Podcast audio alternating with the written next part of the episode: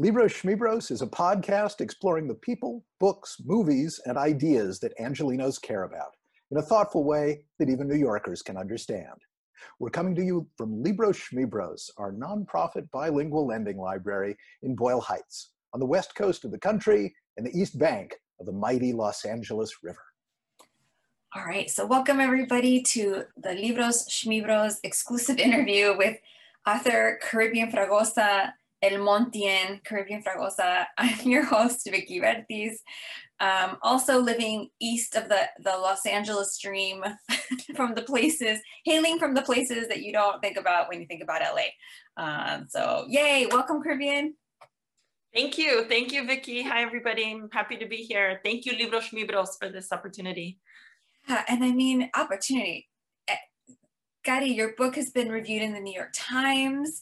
Um, you just got to do this really cool live event with Las Fotos Project here in Los Angeles.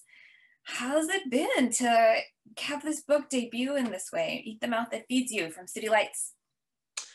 Yeah, it's been wild in in all the thrilling ways and unexpected ways. I, I didn't know what it was going to be like. This is my first book. This is my debut book of fiction. And um, I have another book called East of East about El Monte, but it's a totally different book, totally different experience. And then we're on hopefully the tail end of pandemic and i had no idea what it was going to be like to publish during this weird crazy time but it's just exceeded my dreams i mean i just wanted to i just wanted the book to live out in the world and now it's grown its own legs and arms and it's just like doing its own thing out in the world. And i'm i'm blessed. I'm super excited for it. Yeah i mean I, so so the way that we so first of all like all the kudos all the time. Like yes like i really love and i got to read this book before it went to to the final press. And so without some stories that um, are there now. And just really loved and was grateful for and i think we're we're thirsty for uh, goth stories or takes on existence especially as like femmes and women um, of mexican descent of working class backgrounds. Um, and so I, I, just feel like there's a, a a niche that your book is really fulfilling that isn't just about what some um, Mexican American literature does is, is like maybe only revere the mother, but then doesn't ask her what it's like to be her.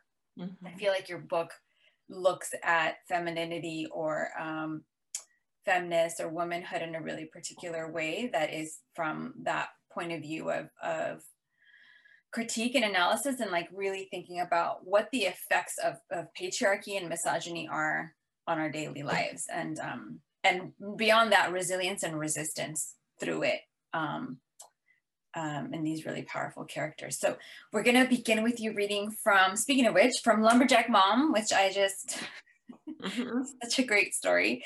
Um, so yeah, whenever you're ready. Okay.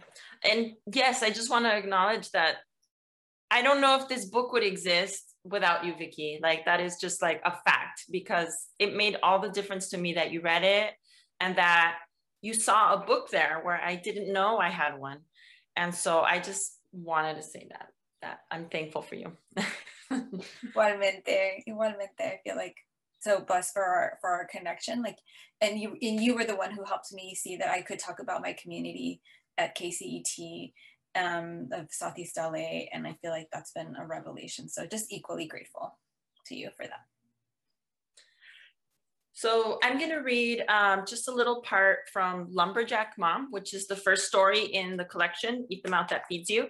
Um, so I'll just read a few minutes and I'm wondering if there's anything that you all should know.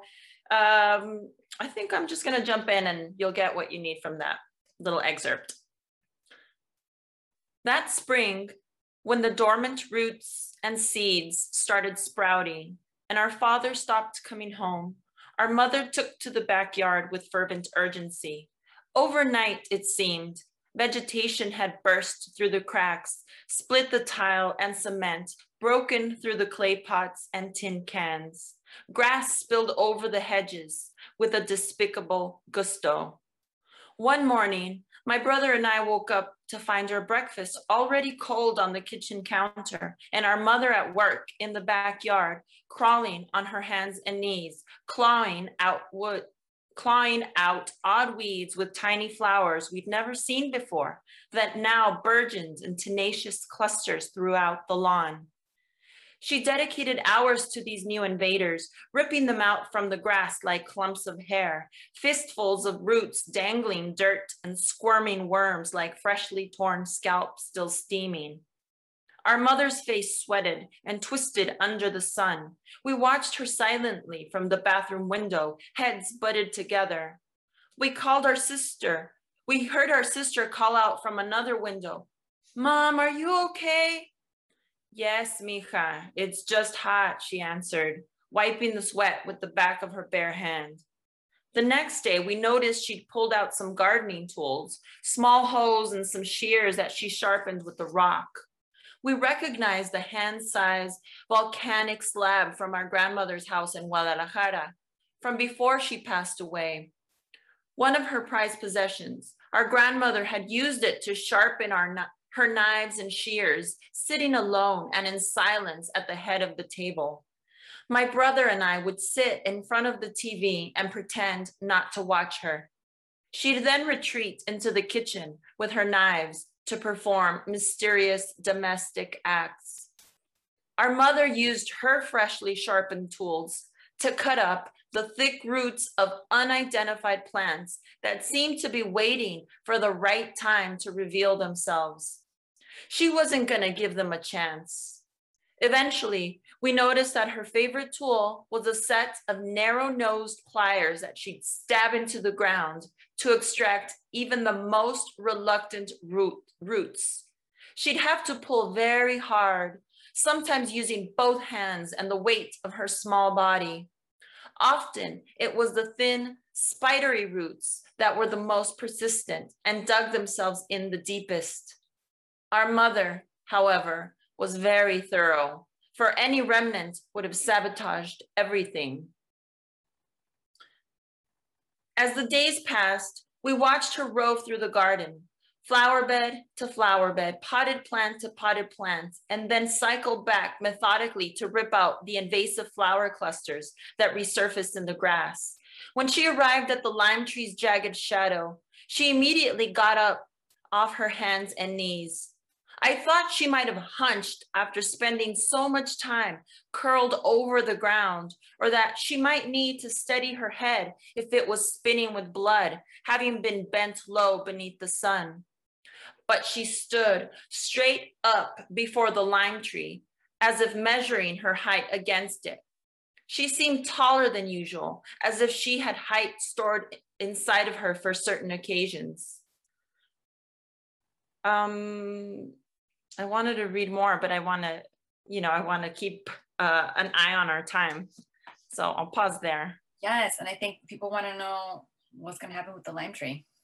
Yeah, with the axe wielding parent. Um, you know, I feel like um, I think of Alice Walker's In Search of Our Mother's Gardens, right, as a way to think about the garden as a place that's living and like an embodiment of both um, joy and bringing beauty to life, but also getting out the things that you need to uproot, right?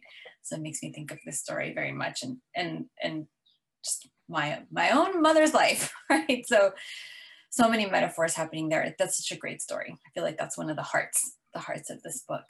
Um, yeah. Um, you know, um, which I'm curious, you know, I, I, I know I shared some questions with you, but I'm curious, like which stories came more easily and which ones took some digging to get to? Mm-hmm. The one that came out the most easily is uh, Eat the Mouth That Feeds You, which is the title of the book. Um, it's a short story that I wrote um, on a prompt. I was prompted to write the story by Janice Lee and Laura Vena in 2010, I think. And um, and they said, eat the mouth that feeds you write something, present something. And then I sat down. I was just a couple months pregnant with my first baby with Auda, and I was kind of freaking out a little bit or a lot. And um, I just was thinking about what it meant to have a body inside of your body, literally feeding off of you and continuously feed off of you basically for the rest of their lives. And and then also my grandmother and my great grandmother had just passed away and i was just trying to feel like my place in the line of family in in my in my bloodline. And so i just sat down to write it and it just basically all gushed out. It just poured out almost entirely in one sitting and i've changed very little since i first sat down to write it so that was the first one that really came easily and there's other stories that took years and years to write. Like Vicious Ladies uh, took years, uh, many, like five, six, I don't know. It took a long time. So um, all the stories are kind of different in that way. Some of them just came right out with the life of their own. And then some of them uh, was a real, some of them were real journeys on their own. Yeah, and I think like sometimes that can be confusing to people who are thinking about becoming writers or just or just writing period, right? Like maybe you're not like, "Oh, I want a career." but you're like, "I think I want to write stuff down." But then you think that that writing is maybe different than what it is. Like when you were having a hard time writing something, what did that look like for you and what what strategies did you use to get through the hard parts and to keep going? Yeah. So the hard parts, um, there's different reasons why we don't finish the story. Sometimes we don't have the the skill sets yet. Sometimes we're still growing and we're still learning um, how to do the things that we want intuitively to do, and we we're just not ready yet. And so I keep everything. I write things, and uh, and then I get stuck and then when I get stuck for whatever reason, I'll set it aside and then come back to it. Sometimes I come back to it a few days later. Sometimes it's a couple years later. It depends. And then when I return to it, hopefully I'll have a new skill or something else that I read that has prepared me in certain ways to to be able to achieve the thing that I'm sort of feeling or intuiting in my body that I want to write out. Um, so like I said, sometimes it just takes, sometimes you just have to learn more to do the thing that you want to do. Um, and, and you just don't let go, like don't let go, like check in with the little pieces that are still alive for you, the parts of your story that still speak to you and then um, check in with them and then carry them forward to become the things they need to be. Yeah. Like Juan Felipe calls it like you have to love all the little the little stories or all the little poems um, as also a way of having compassion for like the things that you first started writing, mm-hmm. right? And then kind of embracing them and and not, and you can well, moving on, but also taking them in as part of the journey of learning the craft of writing, which I think is really different. I think for a lot of us, but it can feel mysterious and daunting and like you know it never ends. Um, I was uh, recently uh, listened to a conversation between Cherríe Moraga and uh, Maria Hinojosa about um, her, like the, the, the obstacles of writing or that writing presents. And what they said was like, I'm still terrified when I'm writing. And I asked a question in the in the YouTube chat. I was like, "So how do you get over it?" They're like, "I write anyway." And I was like, "Okay, okay." So there's a tip, folks. like, yeah, just do it. We're all terrified. We all don't think we know what we're doing, even though we've been doing it forever, or maybe we just started. So it's you're not alone in that, and you just have to keep going.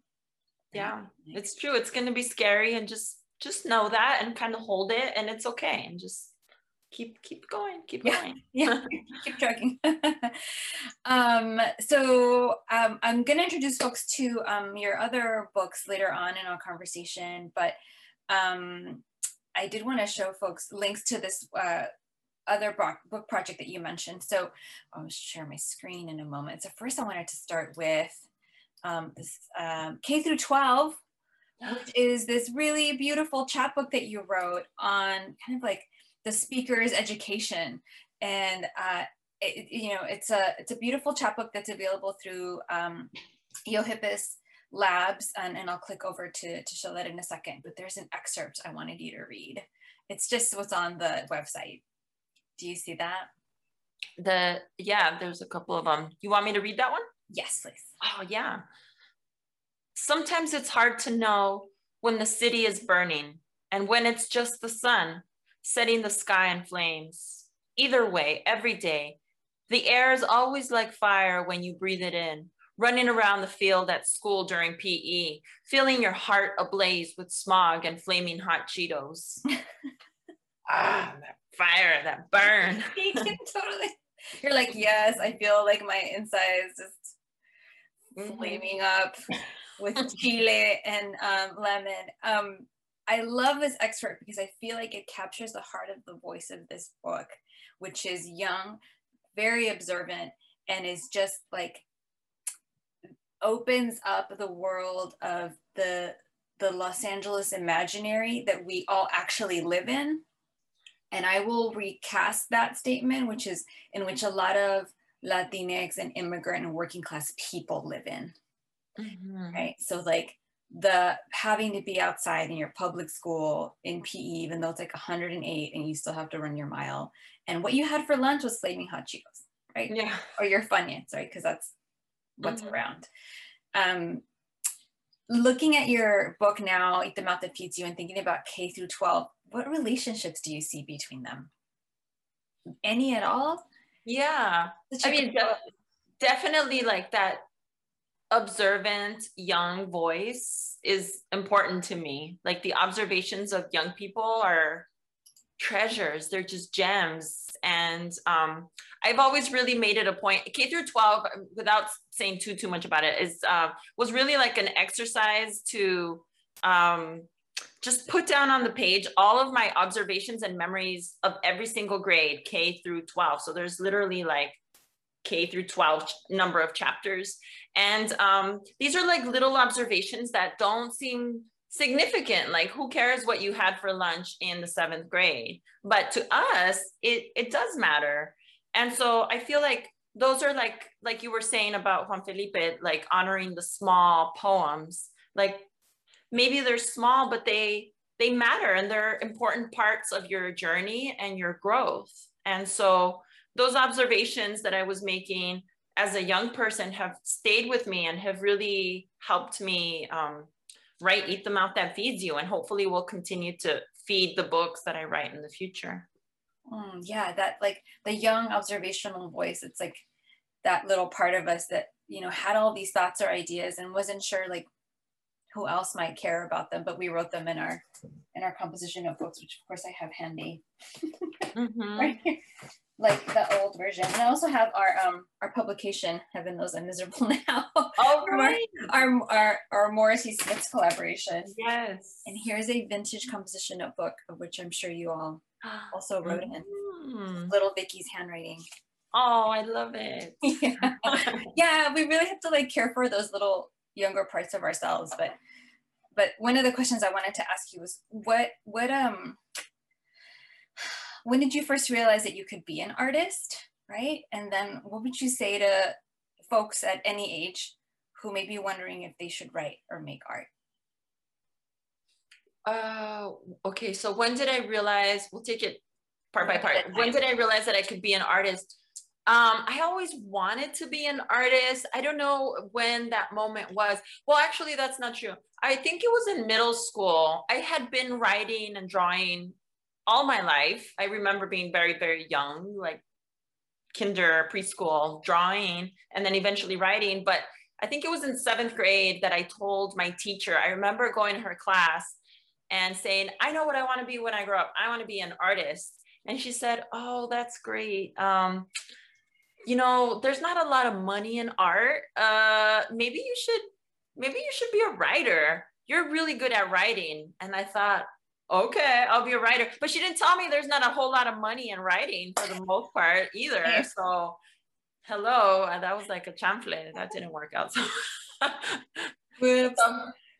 yeah. But that's but that's great that she that she in her mind she was like, you know, art maybe not so much but writing. That's where the cash is. You're like, okay, okay, I'll do that. So but that's the influence of our teachers, right? That she like redirected you still to art, but to something that might have been more, you know, um, uh, profitable.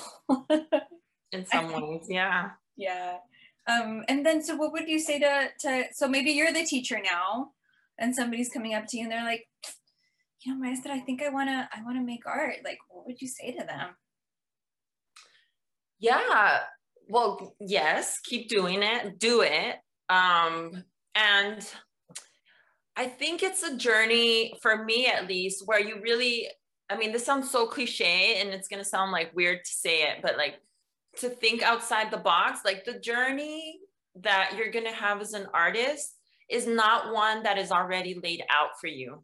It's not like going to law school or med school or whatever, where you, you know, ABC one, two, three, you follow the dots and you get to the destination. Like it's not like that. And the journey that you're going to have and need to have is not necessarily one that's been had before. So don't expect it to be modeled.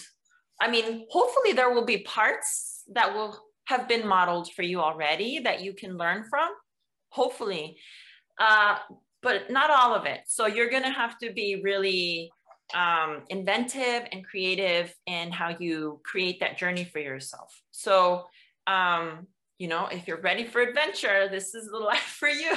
I'm writing it down in my in my little girl notebook Aww. because it's here one the closest thing but also like to, as a reminder of like the the journey that you need to have is not already laid out like you're gonna have to find it um yeah. and that that there's like a trust that you have to have in yourself and your higher power in just that that making things is important to you and that you can't not do it and that you'll find a way to continue to to to think about or make things about the things that concern you or that you love and that you want to elevate and highlight and and like nurture right? Yeah. So i think one thing that your our writing has in common is that we're like really trying to center these um our younger selves but also those relatives of ours neighbors of ours who who wouldn't necessarily have the, the platform and not as a way to like give people voice because they have their own voices but to like have the have the platform set the stage for people to speak for themselves. Totally. Yeah. Yeah um, so speaking of community right you have this like incredible community arts practice and that's actually how i met you through the uh, south el monte arts posse and your work in that um, through sesshu foster. And um, you ended up making this really beautiful book which i'll also show um, east of east and we won't spend a ton of time on it because we want to talk about eat the mouth but you know, ¿cómo le haces? You write poetry, you write fiction, you do this work, your community arts practice. Um, you know, Rutgers put out this book. Like, what? How did you manage it? Like, what? What were some highlights for you about this journey? Yeah, I think for me, it always comes back to like a kind of devotion or loyalty to storytelling. And storytelling can look like fiction in short story form or other longer form or it can look like an essay. And so, for example, here I wrote an essay about, well, I have a couple of them, but I wrote about um, this like teatro movement and art movement that had started during uh, the Chicano movement in El Monte that nobody knew about. And I felt like there was there was a beautiful story, multiple beautiful stories there that I just really wanted to tell. And the way they needed to be told was an essay form and I needed to interview people. And the stories were already they were already there. All I had to do was sort of help them out into the world uh, in essay form. There was no fiction that I needed to perform here. Surely I draw from elements of fiction and storytelling to build these pieces but I, I'm just really like devoted to telling stories that don't get told. And so the stories of El Monte and South El Monte the San Gabriel Valley, I feel like uh, don't get told enough and they're just there. Like we, it, it, they're just there. And so I just kind of offer myself as a, as a way to, to elevate them. Yeah. And it was a long time coming and making that book. It was many years in the making, if not lifetimes. Right. So it's like, yeah, the, contrib- the contributors include Wendy Cheng, who's an incredible scholar on the San Gabriel Valley, but also Alex Espinoza, Michael Jaime Becerra, Tony Plummer, and um, other folks. I, so yeah, so I just want to, um, I'm, I'm a little bit of a Luddite when it comes to Zoom. So I, in the chat, I put a link to where you can get East of East, and also I'll put in a link for um, K through 12. But because I think people need to know about your the body of your work as a community arts practitioner, but also as a poet, also as an educator, and like a um, and someone who's again, like you said, to like it bases her her craft and the storytelling of, of stories that need to be told that haven't been heard enough. Um, so yeah, um, cool. So when winding down our conversation about your book, um, um, so I, you know, I brought up our, our collab chapbook, Heaven Knows the Miserable Now, which we did a launch for at that Italian restaurant. yes. Myriam Gurba was there. She wrote a salty review where she did not laugh at my jokes, and that's okay. Um, but speaking of music, if Eat the Mouth That Feeds You had a soundtrack. Maybe what were the songs you were listening to at the time, but what if you could accompany it with like a mixtape, playlist, digital? What would be in there? Yes. Um, whew. So I really listened to like moody things, dancey things, basically anything that I think would go well, like at a backyard, like baptism or quinceañera party um like like what would the tias get down to uh-huh. you know she's there in her leopard print like she's ready to party i'm thinking like for vicious ladies like like lookout weekend um yeah. you know just like that's where she lets her hair down like that's where she dances um uh i always wanted like for for me like party or like dancing or like getting in a groove. We always have to have like Sonora Dinamita's Escándalo. Also, my like nine year old loves that song. So it's like Escándalo. And it's like you're ready to like mop the floor or you're ready like to get into your writing groove. Like, let's get some work done. Um, love it. Or then there's the other like side of it is like, okay, like the moody Bauhaus, like the Donnie Darko soundtrack on repeat. Like I'm just like moody mom, dark goth mom going to Target and I'm gonna play, you know, like some New Order or like some other stuff and Bela Lugosi's dead and I'm like, you know, like I just get like into this zone and that's also a productive zone for me. So whether it's like your vamos a trapear mode, let's get to work, or like my moody like goth mom mode where I'm just like sad you know. and like enjoying it. And enjoying it and like, don't talk to me. But what what would you say? Like that sounds like good cheese mail over there. Yeah, you're like, wait, I will interrupt my my emo mood to hear you. yeah. Um, I love all of this. Uh, Dark Goth Mom going to Target. Listening to Bela Lugosi is dead. It's a jam. I'm sorry. Not right? sorry um, the goth kids in high school were the ones who were like at the anti-war protest. They were vegan, and I was like, wow, you were like super like punk in these ways that I didn't know you could be. And they were the coolest dressers. So anyway, yeah. shout out and, to all those. And kids. there were like some queer kids. Like that was my uh-huh. first exposure to like queerness being okay. And I don't know. I just have a different perspective of the world without like my my oddball like gothy friends from middle and high school, you know? Yeah. With their monkey boots and their girlfriends. And you're like, oh yes. be gay too. The, the gay cholos really did it for me. I was like, oh. I went to arena and I was like, oh, this is what's happening. So there's gay cholos putting money in a faux Rocio Dúrcal dress. Like I love it. This is the world opened up uh, uh, on Santa Monica Boulevard for me. but um, oh my God, beautiful. So, in wrapping up, what are you going to be listening to for your next project? I don't know if you're thinking about that because you know you're still like on your journey of this book. Like, what are you listening to right now? Maybe. Yeah. Um, what am I listening to? I, I think right now, literally, like in my head, I have too much like Christian Nodal because the baby loves Christian Nodal is really weird. but uh, that's not what really gets me going. I don't know why I'm like in this like new order mode and I I listen to Age of Consent because it's like dancey. Yes. And I just need like energy. Like I just need like some flashes of bright energy to like get me activated and out of this like pandemic funk. So um yeah, Age of Consent if you get the chance to listen to it, you should. It's on YouTube. You can listen to the whole album. Mm-hmm. You don't have to buy it necessarily, which mm-hmm. that's amazing, right? Like, um, you don't have to sit at the radio and with your cassette tape player waiting for the song to come on to press record. Like you don't have to do that anymore. I know. Oh, I remember that. that like, dang, I, re- I ran out of space on my tape. I'm just gonna record over this other song. Right. and then you're like, dang, that was a good song, and now it's gone forever. Songs are not gone forever now, folks. You can find them in the world. Age of Consent. Okay, great, exciting. Um, what am I listening to right now? Um, I uh, so I I'm in an Aztec dance group, which is actually uh, Danza Azteca is actually Danza Chichimeca.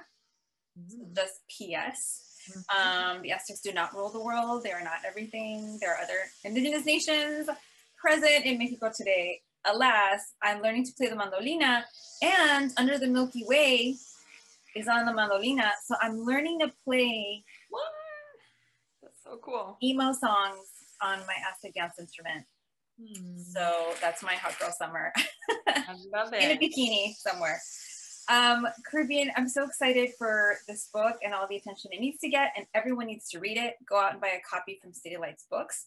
Also go buy a copy of East of East from Rutgers University Press and K through 12 chapbook of really beautiful poems from Eohippus Labs. Gadi, thank you for being here today.